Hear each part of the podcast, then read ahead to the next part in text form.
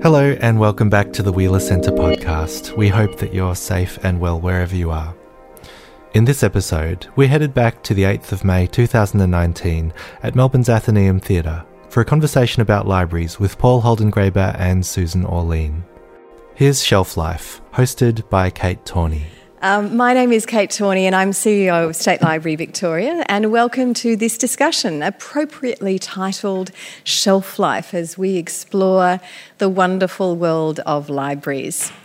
Before I introduce our guests, I'd like to acknowledge that we are meeting tonight on the traditional lands of the people of the Kulin Nation and pay my respects to their elders, past, present, and emerging, and to the elders of other communities who might be with us tonight. Over the past couple of days, I have had the great privilege of spending some time with Susan Orlean and Paul Holdengräber, proudly show, showing off our beautiful live State Library of Victoria. Um, and welcome to my colleagues, many of whom are here tonight. Um, and I'm really looking forward to, to continuing the conversations that we've had over the last sort of 48 hours. But first to some introductions. Hailed as a national treasure by the Washington Post, Susan is the acclaimed best selling author of Rin Tin Tin and The Orchid Thief, which was made into the Academy Award winning film adaptation.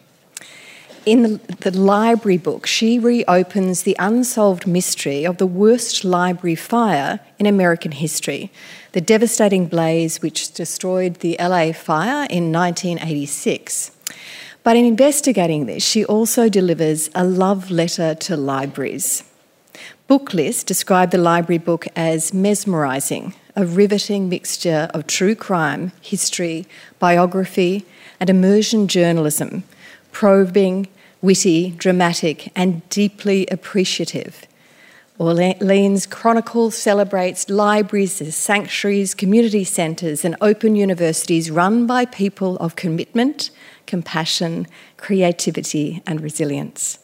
Susan has been a staff writer at The New Yorker since 1992. Please welcome her.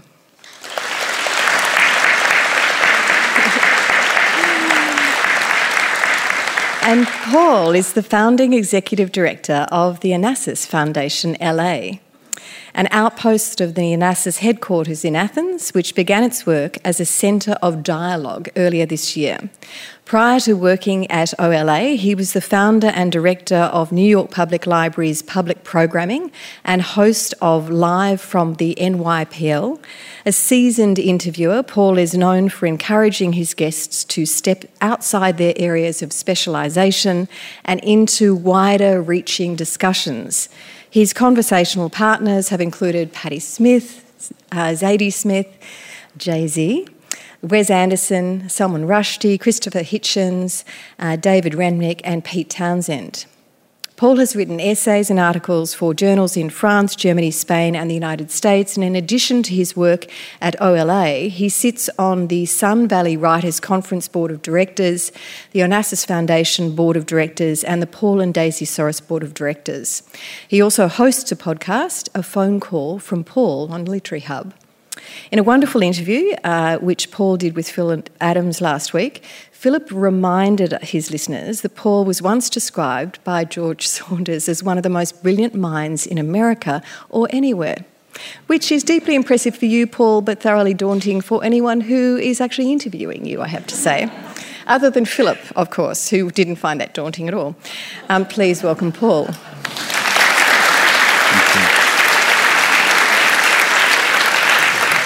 So, um, while I am, uh, uh, I have the great pleasure of um, leading the State Library of Victoria, I do feel the need to confess to you that I am not a librarian. I'm a journalist. I spent 25 years as a journalist before very blissfully joining the State Library of Victoria three years ago. And I do feel the need to confess this because I was at an event last week and I was quoting from Susan's book. And um, a very astute member of the audience pointed out that not only was the book dog eared, and noted that the State Librarian of Victoria had dog eared the book, but I then opened the book to, to show her that I've written in it in pen. But the crowning um, uh, glory of this book is that you won't be able to see this, But on the front of it, and I've shared this with Susan, is an iron mark. And this is the result of my 16 year old daughter doing some ironing and accidentally using this as an iron stop. Um, so it could have burnt down our house, which I thought that, you know, my, would have been very appropriate, exactly. actually. But my 16 year old still doesn't understand the beautiful irony of that. So I think that's I think it's just perfect. Um, and I apologise to the librarians in the room. I'm very respectful of the library's collection. I just need to assure you all of that. Um, but Susan, I think that's a lovely sort of a, a symbolic, uh, um, uh, you know, mark for us. Tell us how this story came about for you. I think the background story is beautiful. It, it came about um, rather serendipitously, to be honest. I, and particularly because I had decided that I did not want to write another book. I had finished my last book. I my son was a toddler at the time I was writing my last book, and I have one piece of advice, which is either write a book or have a toddler, but don't do them both. And I, I just really didn't feel that I had the the commitment to do another book. But one day I was in the library and I looked around and I had that instinct, which is probably why I'm a journalist, which was I looked around and I thought, you know, I've been in libraries thousands of times and I actually have no idea how they work. I thought to myself, someone should write a book about that. That that's an interesting subject. Just the day-to-day life of a library. Someone should write that, not me, but somebody. I then some time later had moved to Los Angeles. My son was in first grade, and he had a school assignment to talk to someone who worked for the city. And he told me about his assignment, and he was five years old. And he said, I have to talk to someone who works for the city. And I, I kind of sized him up and I said, How about if you interview a garbage man? And he sized me up and said, How about if I interview a librarian? and I thought, I am such a good mother. when I took him to the library to do this interview, I was just overwhelmed with emotion. It was something about that trip brought me back to the remembrance of all of these trips that I had done with my mother. And I was, I was just struck by this idea that a building filled with books could bring out an emotion that was so profound and so stirring and so um, so deep. Again, I thought someone should write a book about this, but not me, but somebody. now, I had just moved to Los Angeles. I was asked to give a little talk at a fundraiser for the library. And at the end of the talk, the, the gentleman who runs the Library Foundation offered to give me a tour of the downtown library. And I was very, very excited because I didn't know LA had a downtown. I'd also, I had never seen the building. I was thrilled. So I met him and we began touring the building. And I, I just was in love with the building immediately. It's just a, a wonderful, unusual building built in 1926, very eccentric. We stopped at one point in front of a bookshelf, and he pulled a book off the shelf and he held it up and he took a deep whiff of the book. And I thought, I'm new to LA. I don't know. Are you supposed to now take that book and smell it, or do you take another book and smell it? I, I wasn't quite sure what to do. And he said to me, You know, you can still smell the smoke in some of them. I didn't know what he was referring to. And I said, Well, did they used to let people smoke in the library? And he said, No, smoke from the fire. I said, What fire? He said, The big fire in 1986 at, And I said, well, I, don't, I don't know what you're referring to. He said, Well, you know, the big fire in 1986, it closed the library for seven years. Click. I just thought someone should write a book about this. and actually, it should be me. it, it absolutely captivated me. I, I mean, I, I learned very quickly that this was the largest library fire in American history. I had never heard a word about it. And, and, tell us about that. Why? Well, there was a very particular reason which I learned quickly. I had I went home that night and I thought I just don't understand how I would have not heard about this fire. Now, I was living in New York at the time of the fire, but I still couldn't understand how I had never heard about it. So I went to the New York Times archives. I thought, let me look and see what the newspaper was that day that I was reading. Up comes the front page of the paper, and it says Soviets deny meltdown at Chernobyl nuclear plant.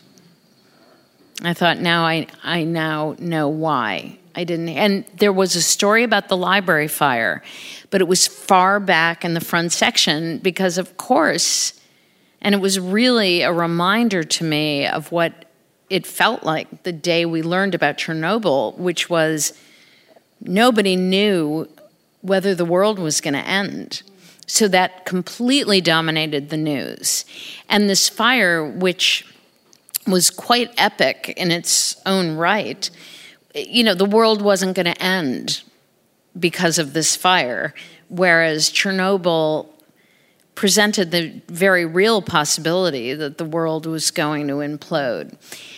It explained to me quickly um, what, how this confluence of events meant that I had never heard about the fire. Uh, and, and from that point on, it was a, a kind of mission to understand what happened and why it mattered, why the idea of a library burning felt like a wound. Why do libraries matter so much that the idea of one burning was sickening? Mm. And seven years of the closure of that library. Tell me the impact on the community, but in particular, the impact on the library staff? Well, the, the library staff was traumatized. For the fire burned for seven and a half hours. They were standing on the sidewalk watching it burn, which would almost make it worse, I think, to stand there and watch your life's work. Literally going up in, in flames they were deeply, deeply traumatized. Um, you know, this was a huge loss for the city, of course, and the fact that the library didn't reopen for seven years meant that all of the functions the li- downtown library provided were being either were non-existent for seven years or being offered in a very limited way at a temporary location the librarians really suffered. They experienced what I think would be fairly described as PTSD. Uh, they, the city ended up bringing in a psychologist to meet with them to try to help them get over some of the emotions. And I'll tell you one of the things that for me was very moving. I mean, of course, they were horrified to see their work disappear. And by that I mean the collections they'd built, the you know the the effort that they put into creating the library as we know it. They were deeply troubled by the idea that their patrons would not have somewhere to go. And when they sort of did free association with the psychologist, that came up for a lot of them saying, I'm worried about my patrons. I'm worried about the people who come in regularly, where whether they're finding somewhere else to go, and it it it really moved me. Um, it made me feel that we don't begin to understand uh, what being a librarian means in terms of being a steward of a community. Mm. Paul, you and I spoke a little bit about that earlier today. Uh, what was your experience at the New York Public Library? Being a non-librarian coming I'm, I'm, I'm also not a librarian, as I often say. Nobody is perfect. So, um, but but before I answer your question, if I, I may, mm. to Susan, the the way you were talking about it made me think that really, um, the first of all, that the subject chose you. Mm. Um, the mm. subject chose you. Uh, you. You you didn't want to write a book. this is what's going to happen. Uh, you know, I'm, I'm, I'm, going to ask Susan a question. You're going to try to ask me a question. It won't work. No, no, no. I will answer some questions. But the subject chose you. It called. Yes. No, it had kind of a, a, a vocation, as it were. The subject beckoned, said, Susan you are not going to get out of this because you need to write this book.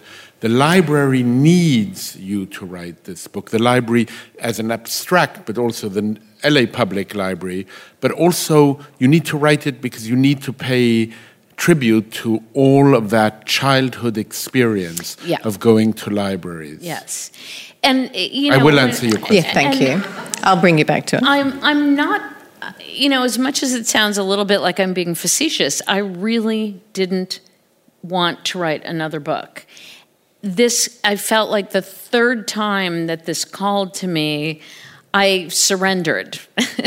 I, I felt that it, and it became such an emotional appeal, remembering and being, having these recollections stirred of going to the library with my mother and and she wanting to be a librarian. And that that was her dream job. Right. Um, and it was something that was a refrain in my childhood. My mother saying you know if i could have done anything i would have been a librarian. If i could have chosen any profession. And I would say to her, even when she was well past the point of it being even relevant, I would say to her, It's not too late. it's a little bit like my dad saying to me, literally after I had published like seven books, he kept saying to me, It's not too late to go to law school. um, he, he, you know, and at some point I said to him, Guess what? It's too late. Actually, it's very timely in a discussion today. Actually, in our own um, this, uh, political scenario, that is ac- ac- absolutely timely. Go on. What but was the? the... I, but the librarian also as healer. And the yeah. librarian as nearly a doctor. I mean, the way you were talking about what will I do with my patrons, it sort of makes you think of a mixture of a doctor and a psychoanalyst. I, the psychoanalyst who goes on vacation, where will my patr- my yeah. patients go? Mm. Well, I think of it in a way as a, as a job where Uh, of being a shepherd right. and and caring for this flock of people who who count on you and who come to the library as a place of comfort and solace and information and connection. It it seems like a a job that involves a I don't I shouldn't say healing, but certainly of of comfort, of attention, of stewardship. I think the the um, I think it's that that sense of um, vocation, and I think we're incredibly lucky to have vocations too, because I think that most people don't necessarily have vocation right. in their in their lives, eh, in their job, in their and roles. and that's all right, also, because you know there Absolutely. can be a burden of it can be I don't a have a vocation. That's right. You can have a perfectly wonderful and fulfilling life without having that calling. Absolutely. Um, but but I think the, the other thing that we were talking about is that that sense of responsibility to community right. mm-hmm. and and public service in the very best sense of the term. Um, and I think certainly in Australia, sometimes public service can have a particular tone. What I've re- recognised and witnessed at the, at the, library is an absolutely pure um, desire to deliver a service to the public, which is, is incredible and quite rare, and increasingly Can rare. remind me what your question was? Oh, I can't remember now, No, Paul. okay. We've gone. So I think what I was what I was asking you is when you joined uh, the New York Public Library. Um, and you hadn't been in the library sector. Did you recognise that sort of sense of vocation as being unique? Oh, very much so. Uh, But uh, again, my my what I do for a living is I chat to people. So I, I what what my goal was how do you make a library come to life in a different way so that it's not just and I use the word just in a not in just just that way, not just books, but books that come to life. The shelves begin to sing. Yeah. The voices. I mean, Susan has magnificent passages precisely about books Yes. sort of crying out um, and books having a voice. And Mm. what I wanted to do was find find a way to to bring people together, much the way you have come together here, to go to this very strange place where when you read, you're alone. And then here, it's a moment in the dialectic. You're all together here, and the hope is that after tonight, you will go back into the solitude of your chamber to read, and then go back again mm. In another form to talk about what you've read. And it's a wonderful mm-hmm. circle. Yeah. And that it's that circle that interested me. How do you bring to the library unsuspected combination of people Yeah. to bring the library to life? Because the big trouble now is how do we make libraries not I think libraries will forever remain relevant, but how do we make them sexy and exciting Yeah. And So, alive? uh, Actually, tell and your library that I visited this Yes. afternoon, mamma mia. I mean, you know, Thank you. no, mamma mia. It's, it's, it's great. It is. It's, It's amazing. Mm. great. I mean, you, we, we were walking towards the library and you said, you know, young people come and visit this, uh, and there were 25 teenagers. It's as though I just going in. choreographed, I mean, actually. I was, Kate uh, saying how many young orchestrated that perfectly. Well done. But I, I think the other thing about um, that is the serendipity. So you talk about trying to, to to bring ideas to the library, and I think one of your aims at the New York Public Library was to bring the ideas to the library that weren't necessarily on the bookshelves. Right. So tell, can you are you able to share how you joined the library? What was the offer that was put to you? Well, one day I was at the Los Angeles County Museum of Art, LACMA, and my then assistant told me the president of the New York Public Library is on the phone. I said, All right, let me take the call. And so a man named Paul Leclerc called me up and he said, I'd like to have lunch with you. Um, I'm coming out to LA. And I said, I thought that was pretty far because there must be kind of nice places to have lunch in New York. and so he flew out to LA. He said, I have something important to say to you. Um, and let me come and have lunch with you. And um, we sat down. And the minute he sat down, he wasn't prone to uh, small talk. He said, I would like you to oxygenate the library. These were his words. And then I transformed that term by saying that my goal is to make the lions roar because there are two lions in front of the library patience and fortitude, and I wanted to bring them to life. And so two or three months later, I took up this position of coming to the library and making it into, in a, in a different way, a vibrant place. I had never in a million years thought that I would be working in a library. I was lucky enough to have the trust of the president to.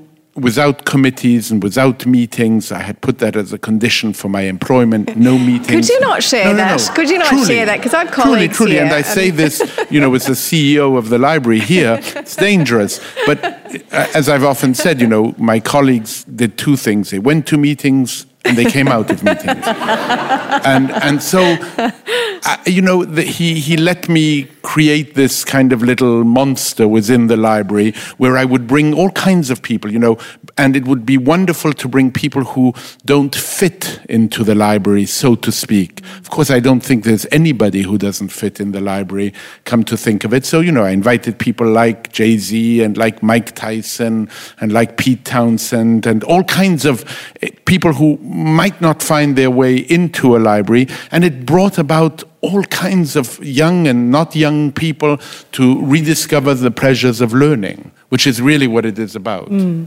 And you found that, I mean, you, you articulate that so beautifully, the, the, different reasons people come to the library. That was kind of a lovely journey to go on with you, of your discovery of that. Uh, well, it was something that, you know, I was coming to the library day after day after day. And so I was seeing a a kind of core sample of who was in and why. And I loved the randomness of it. I, I loved the idea that one person was walking in to look for a book about poetry and another person was walking in to look for a map from 1875, a particular county in Kentucky, and someone else was doing genealogy research, and someone was looking for a manga, and it just the the randomness of it was exhilarating. Mm. Just and that's also why I loved. I at one point I found the logs, um, the log books recording some of the questions that people would call the library to have answered because um, before Google, uh, people would call the library anytime they had a question. They also, by the way, used to call all the time when they were trying to do crossword puzzles. and it happened so often that the library uh, came up with a rule that they couldn't answer crossword puzzle questions because it was taking too much time.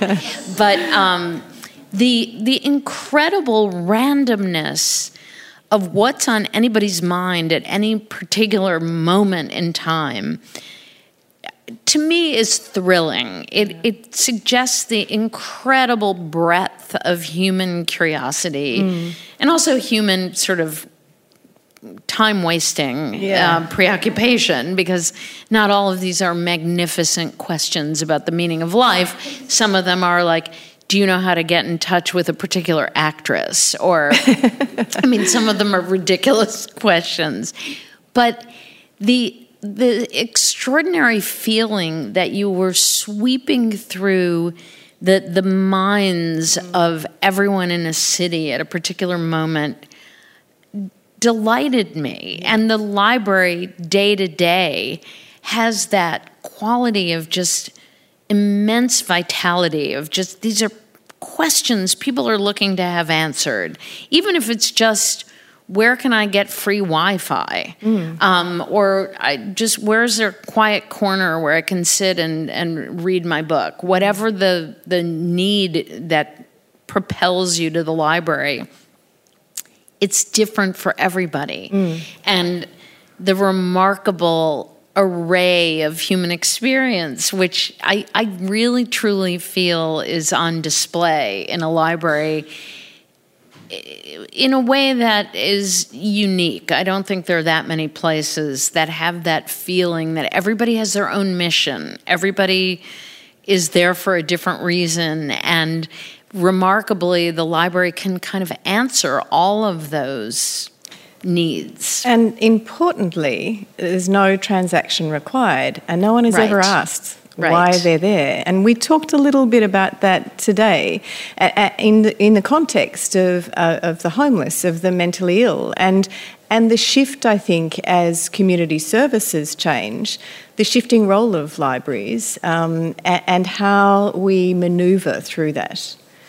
I think it must be remarkable for a person who is homeless to know that as long as they adhere to the standards of conduct, that they can come and be in the library. So important. And there really isn't anywhere else Left. that Left. they can do that. Left. Yes. Um, and increasingly so. Um, Yeah. You know, increasingly so. I mean, you. There's no no money exchanges hands ever in the library, and the idea that you're somebody who feels absolutely disenfranchised, but you can go to the library and be there, and if you behave, you know, within these pretty uh, generous rules of behavior, you can be there all day and read books and keep to yourself and check email and nobody asks you for money and nobody It's not about owning, which is one of the most Yeah. Mm. important things. yeah It's not about the drudgery of being useful.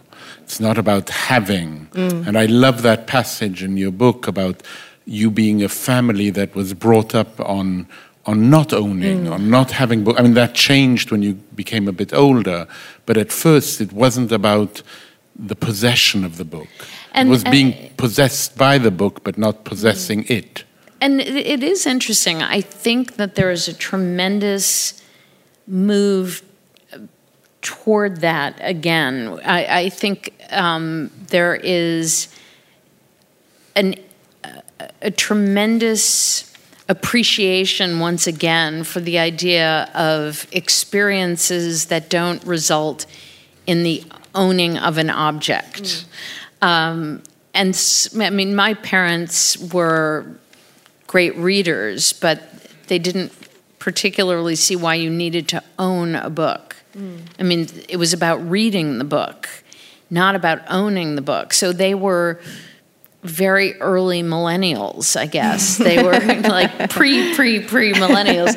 Because once again, I think there there's a real sense among people of a certain age and younger that experiences are what's valued rather than I need to own. Actually, it's interesting. I mean, car companies, for instance, are very nervous about this because people under the age of 30 don't think owning a car is the most uh, motivating issue for them the way it has been for so many years and they feel like well i can rent a car. What do i need to own a car Or I can rent a house. Um, uh, people are they're worried also about who will want the impediment of having a home. Yeah, and, and you know, I certainly realized when when I became a, a maniac for buying books, and then I moved,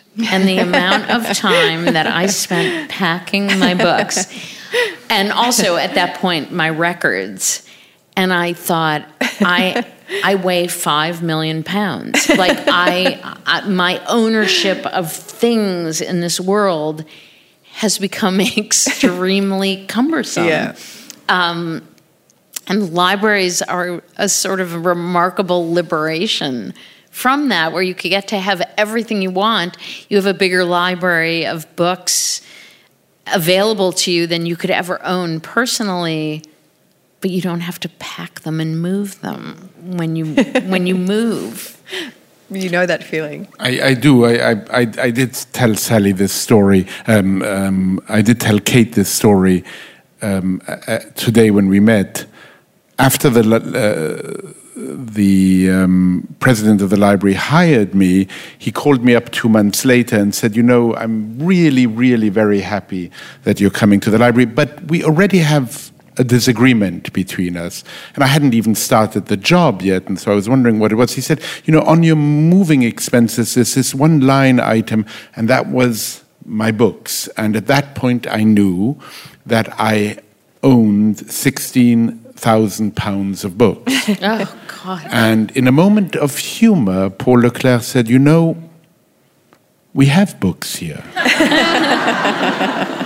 and of course, I said to him, Yes, of course, they're not, my, they're not mine, but if you permit me, once I take this job, to inscribe the books I check out of the library, I'll leave mine back. And of course, he said, No, I think it's better for you to take them. you know, I have to say, this is just th- been this odd experience that I've had since this book came out, which is I've had a number of people come to my book signings with library copies of their books. and they say, "Can you sign it?" And I say, "But I, I, I, I think that's defacing the book. I'm not sure that I should. In fact, somebody did that yesterday, and she kept saying, "No, no, it's really okay. I've checked with them." And I thought. I, I don't believe you, actually. we have a lot of public library people in the audience who are very concerned. Well, all I can say is if you see a copy of my book that I've signed, it was under duress. Paul, I want to return to your role. Um, you spent 14 years um, creating incredible programming. In that period of time, what changed? How, how did you measure your success? How did you know if an event had worked? It's always hard. It's always hard for oneself to know that anything has worked. I mean, it's in the eyes of other people that you sort of recognize sometimes that something may have worked. But I think things change dramatically because of all of these machines we have and the online world, which for a long time, people would tell me, Aren't you worried by ebooks? Aren't you worried by the fact that people are going to research everything online? Won't people want to come less to public conversations? It's exactly the contrary that happened. Mm-hmm. I think because we spend so much time in front of our screens, we need to be with other people. Uh, there's You've heard me often in the last few days quote this English psychoanalyst, Adam Phillips, who said, You can't tickle yourself. I mean, you can try, it doesn't really work very well. We need the company of others. We need to, and because there is such a, a world, an electronic world, I think people more and more want to find new spaces of conviviality. Also, of course, the library has, has changed, and I think Susan does a beautiful job of talking about libraries as a play, as social centers, centers. Um, I mean, by social, I mean not only social service, but the, the New York Public Library has an enormous amount of programs for people, for immigrants, programs for people who need to know how to write a CV, for people who know how to speak to their landlords. I mean, all kinds, of, the kinds of questions you get there are incredible. I invite all of you, to, if you have three hours and 18 minutes, to look at Fred Wiseman's movie about the New York Public Library. It is incredible. It is incredible, the kind, and it begins with librarians answering the most extraordinary questions that you wouldn't assume that people, you know, about unicorns. I mean, yes. all, all, kinds of things. Yeah. Um, or you, whether a certain food item they have in their pantry is safe to eat. Right. Yes. Or, yes. yeah. Most amazing. Yeah. The other thing I love too is the the discussion and um, and your um, discovery of the collections and your surprise at the collection. Um, tell us a little bit about what what you loved most about discovering. I think, uh, like probably many library users, it, it didn't occur to me that the library had this enormous. Um, kind of hidden treasure of things that were not books. Possessions that um, became part of the library's collection through, in some cases, a bequest from an estate, or librarians decided to develop a particular collection. Um, one one example is uh, there was an ophthalmologist in Los Angeles who took it upon himself to begin collecting menus from every single restaurant in Los Angeles. And it became a passion of his, and he ended up bequeathing it to the library. And you might think, well, that's a lot of menus. Um, but it's, it's a, a kind of wonderful social history of a city if you have that kind of collection. And as you and I were talking about earlier today, it, it, it, just so happened as a little additional sort of um, enrichment of this collection. this ophthalmologist apparently was um, a bit of a a um, womanizer, and he noted on each menu the name of the woman he had taken to the restaurant. So we have both like the largest menu collection in the United States, but also the largest dating manual in the United States. I I love the. Oh. I mean, I personally just as w- one of my favorite things is I love maps and atlases and the Los Angeles Library has a huge map collection, um, which coincidentally kind of quadrupled overnight because. Um, I'll, I'll, just make a little side trip here to tell you this amazing story, which is this is how libraries sometimes come into collections. There was a, a, a little house that uh, the owner had died, and the estate, the people in these who were in charge of the estate had called a real estate broker and said that they wanted to sell it as a tear down, that somebody would buy it, just tear it down, and you have, basically buy it for the land. And the realtor went over to the house just to take, kind of take a look around figure out what he was going to price it. He went into the house and it was stuffed, stuffed to the rafters with maps and atlases. The man who had lived there was a map fanatic, and he had collected 200,000 maps. He, this is my favorite thing. He had them in his oven. He had so many that he had run out of space the back of the television, the two, the, the guts of the TV were gone, and it was just filled with maps. Everything. was. I don't even know where he slept, but the real estate broker, the the own the estate owners had said to him just empty the place and put it on the market and he saw all of the maps and thought i can't mm. just throw these out. I mean, these have to be valuable. He called the library and he called the head of the map collection and said, You should come over and take a look. The head of the map collection came over, and I think he almost died of a heart attack. you know, he opened the door and just said, Get me some boxes. Showed up the next day with like five other librarians and lots and lots of boxes. So the LA Library's map collection went from overnight from 100,000 maps and atlases to 300,000 maps and atlases. It just amazing but there there are remarkable things in that collection. And i think the beauty about that is the story behind the story of yeah. the collection. And i think in in your book you capture that so beautifully.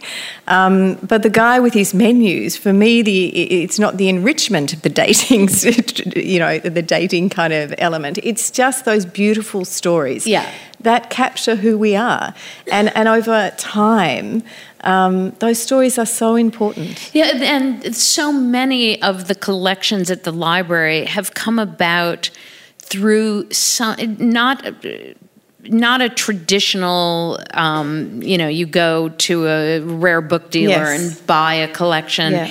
there actually one of my favorite collections was there was a group of anti-war protesters um, who were very active in la in the 60s and they had they had flyers and posters and uh, and when the Vietnam War ended, they uh, actually it's a wonderful fact that they thought let's save all of our posters and and pamphlets and everything that we created and they stored it in a treehouse for since 1966 and they're now a, a little older.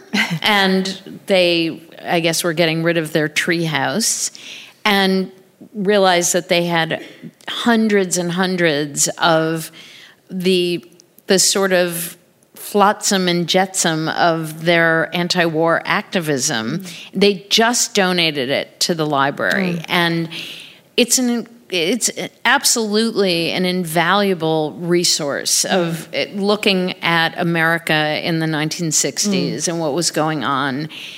That could have easily gone into yeah. a garbage bin. Mm. Um, and fortunately, they thought, well, the library may want this, mm. and it, it, found a wonderful home. Mm.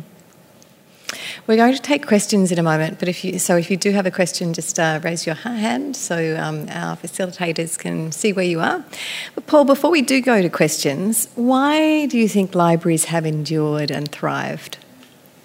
Um, Susan um, has a, a, story in the book that um, a quotation in the book that has always mattered to me very deeply um, uh, from an African writer who, who said that when an old person dies, a library disappears with him.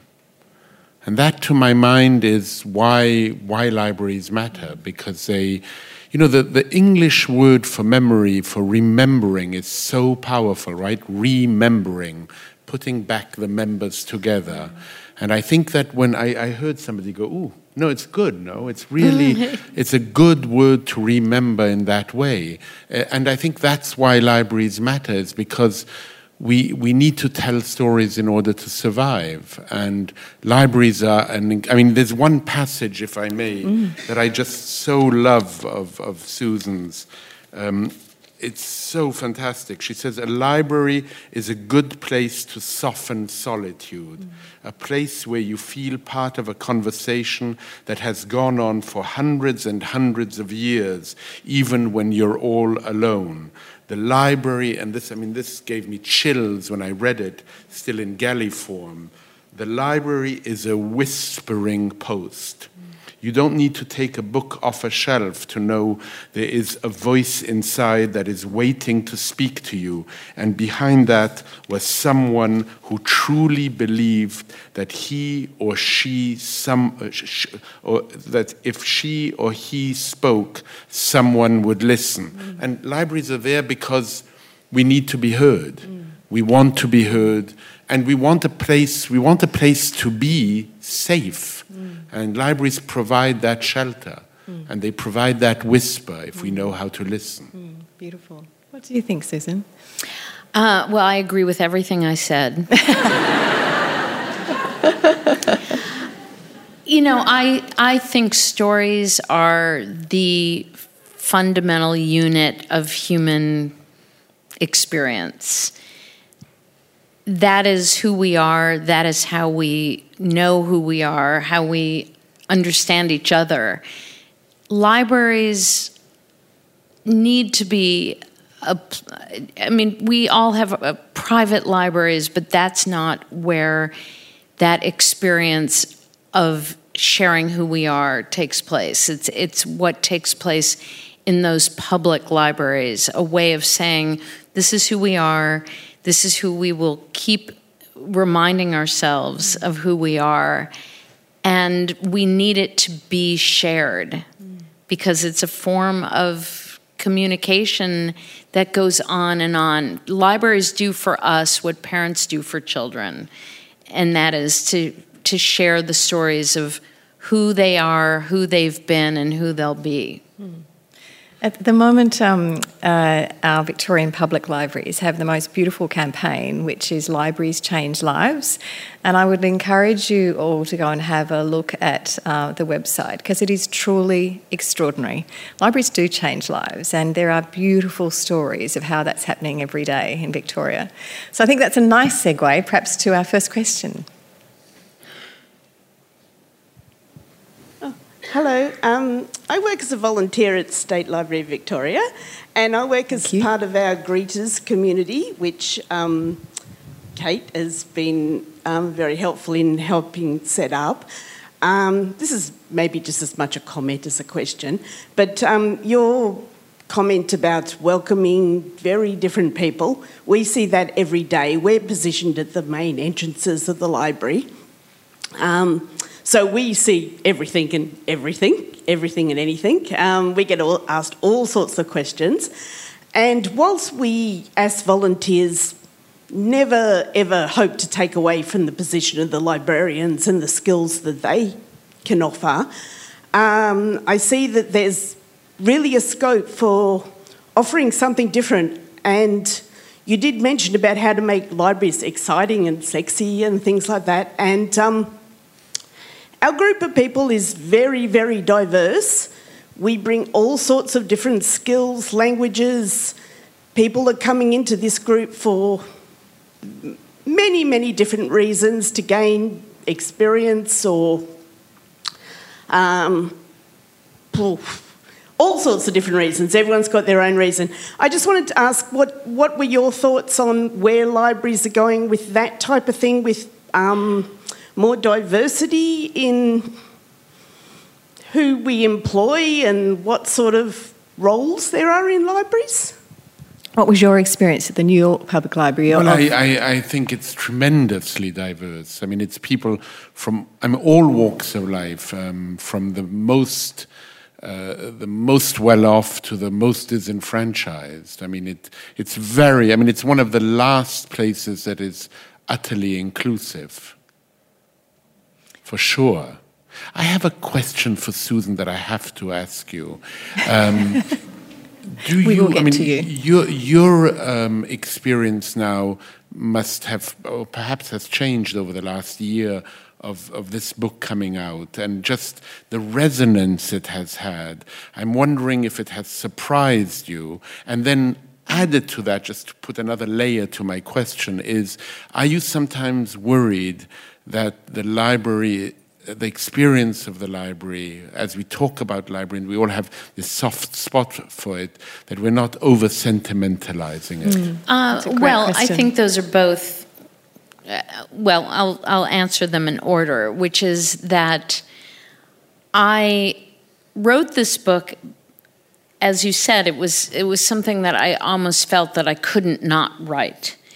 And I would occasionally have these dark moments where I'd think, oh my God, I'm writing about libraries. and there was a part of me that worried that it sounded so drab and that would this mean anything to anybody. And the the experience has been extraordinary. It's been remarkable. Um, and far more um, enthusiastic than I could have even dreamed of. Are we sentimentalizing it? I, I think that that's a really valid question. I mean, do you walk into the library and feel instantly transported and have your life change that minute? No. or do you not walk in the library and feel very sentimental about it? Yes. Well, I think that, and actually, I think.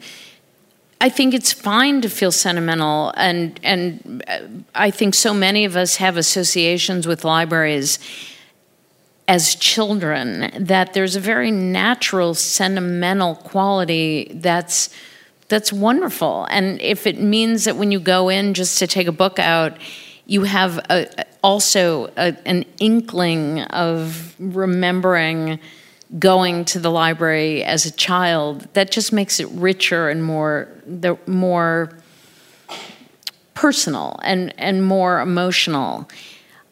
I think libraries are both greater and and I think that our what we bring to them is this expanded sense of possibility that if you're just going in to check out a book, it can be a very specific and unemotional experience, but our connection is so rich that it always is there eh, affecting the experience of being in the library. I, I, and I don't think that we're making too much of it. I think they really are transformational.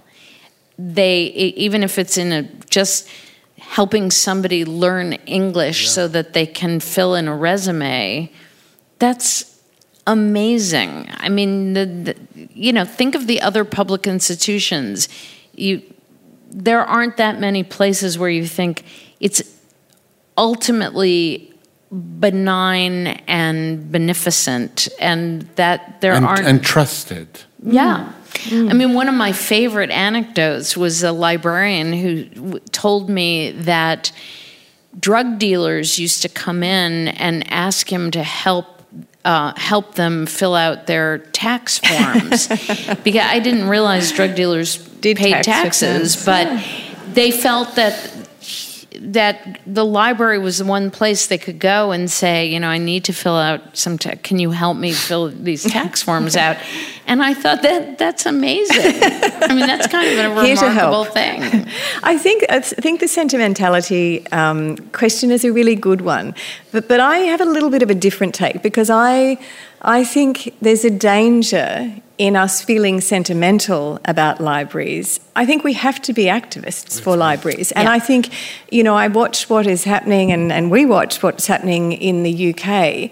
It's too late to become activists and supporters of library when libraries when that's happening we actually need to create our own sentimentality and Well, love now. You know what? I would like to say that I think being sentimental is great. Being nostalgic Yes, is not. that's true. That's very and true. And that there's a huge difference. Yes. And that being. I wish we had an hour now. I know. I I know, God but you've, it, you've that- set the Yeah, no, no, no, precedent. We're that- just going to blow that that. distinction. I'd love to. I'd love to. Yeah, I, Yeah. but I think um, you know th- people who are hand wringing over like I can't, The good I old can't, days. Yeah. or I can't believe libraries now have ebooks, and you think, well, wait a minute.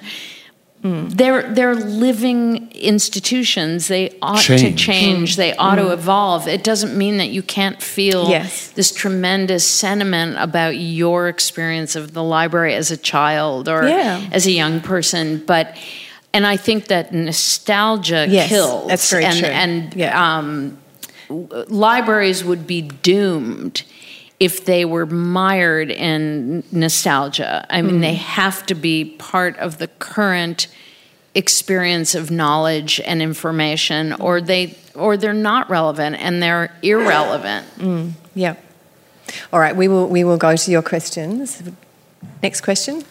Hi, Susan. Um, I have to disagree with your comment about millennials not, not wanting to buy things and just renting them. I think some of us would like to buy houses and cars, we just can't afford it. Because, yeah, yeah. Um, I actually am. There was a study done recently that I'm actually referring to in that that there's that millennials place a higher value on experiences and less of a value on ownership, which I happen to think is really admirable.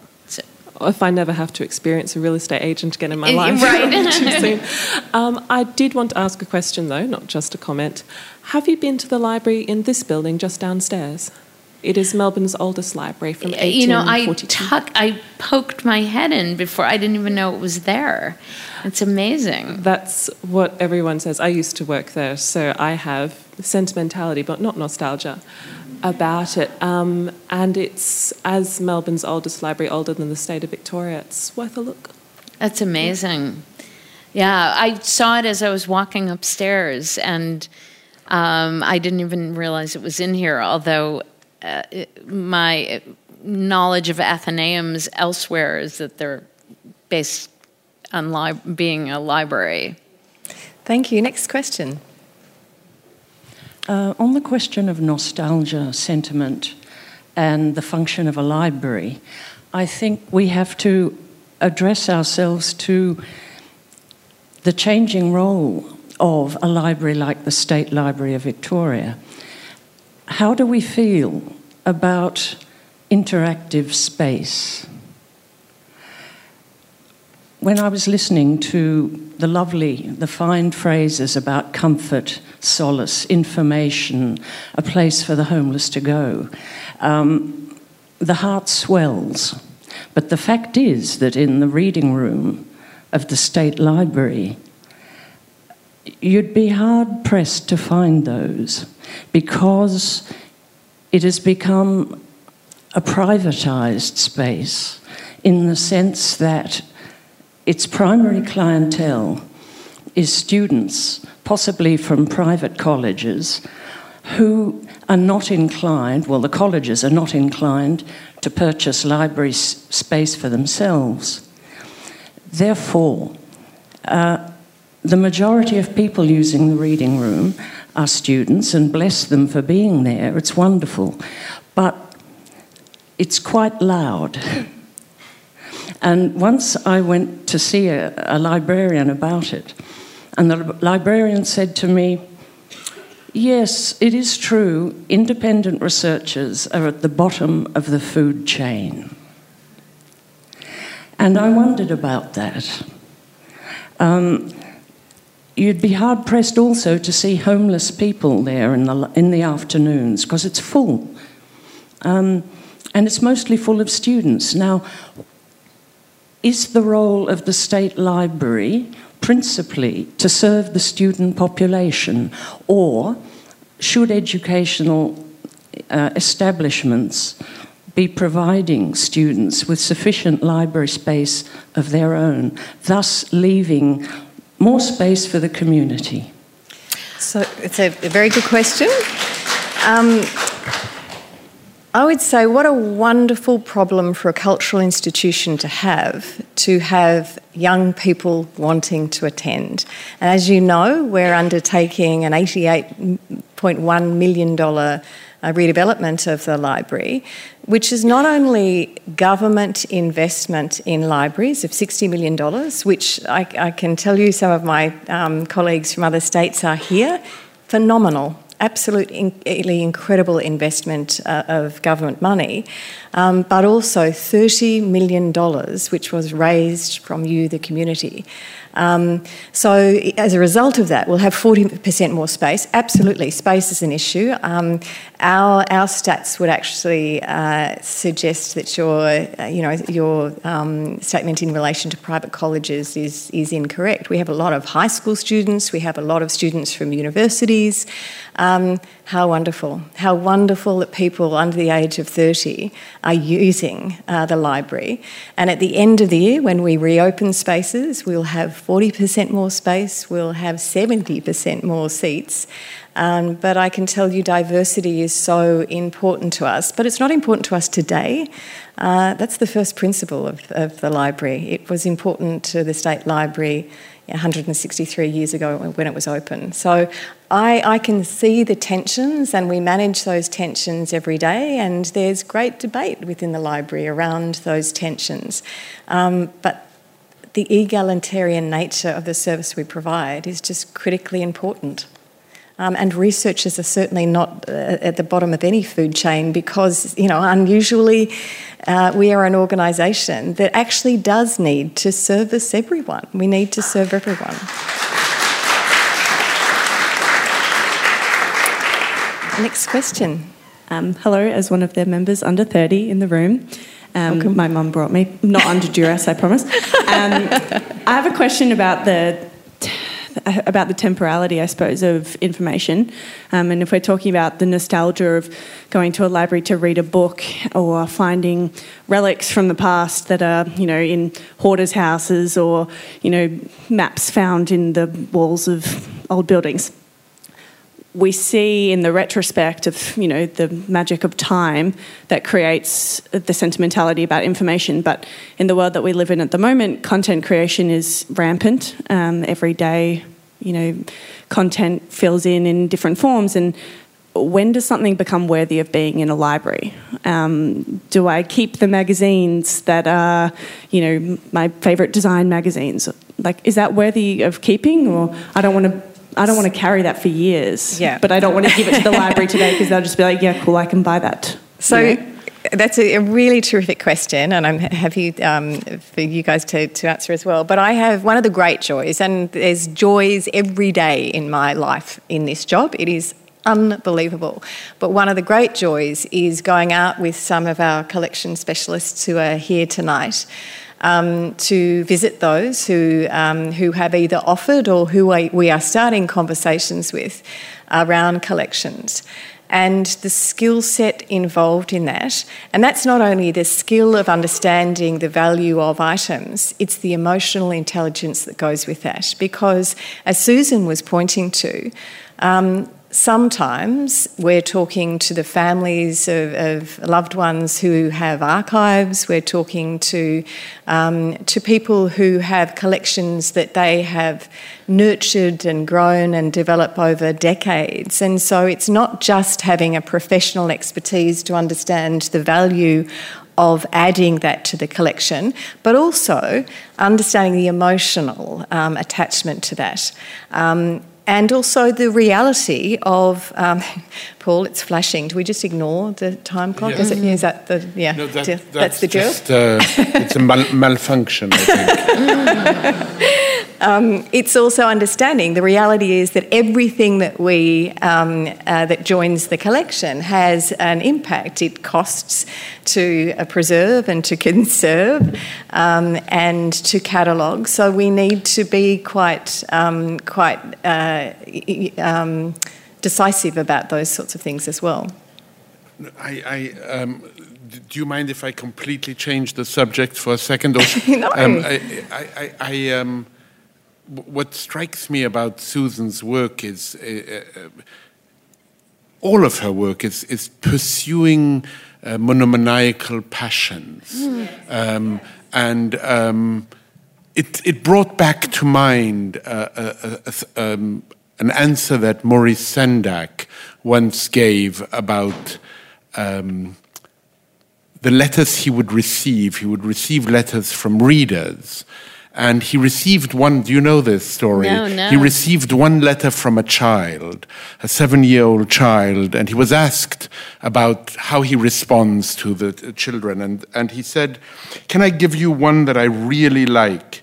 It was from a little boy. He sent me a charming card with a little drawing. I loved it. I answer all my children's letters, sometimes very hastily but this one I lingered over. I sent him a postcard and I drew a picture of a wild thing on it. I wrote, Dear Jim, I loved your card. Then I got a letter back from his mother and she said, Jim loved your card so much he ate it. that to me was one of the highest compliments I've ever received.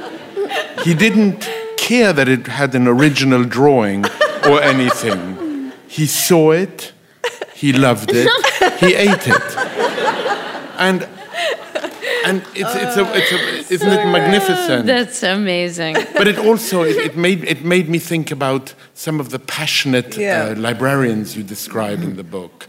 Uh, and, and that kind of pursuit, that kind of ingestion of knowledge. Mm. But that, anyway. um, and as uh, sadly as you're reading that anecdote, the first thing I thought of is, oh my God, they, he got an original drawing from Maurice Sendak. that must be worth a fortune, which is why I'm an adult and not a child. Right. I think we're going to have to wrap it up there. But I want to just read one passage from Susan's book to encourage you all to buy it. She will be downstairs signing in a moment. And it is just the most beautiful book, the most beautiful book for anyone, but for library lovers, and you are clear, clearly all library lovers. I looked around the room at a few people scattered here and there. Some were leaning into books, and a few were just resting, having a private moment in a public space. And I felt buoyed by being there. This is why I wanted to write this book to tell about a place I love that doesn't belong to me but feels like it's mine, and how that feels marvellous and exceptional. All the things that are wrong with the world seem conquered by a library's simple, unspoken promise. Here I am. Please tell me your story. Here is my story. Please listen. Please thank Paul and Susan for a wonderful thank conversation. You. Thanks for listening to the Wheeler Centre podcast. Don't forget to visit wheelercentre.com for the best in books, writing, and ideas from Melbourne, Australia, and the world.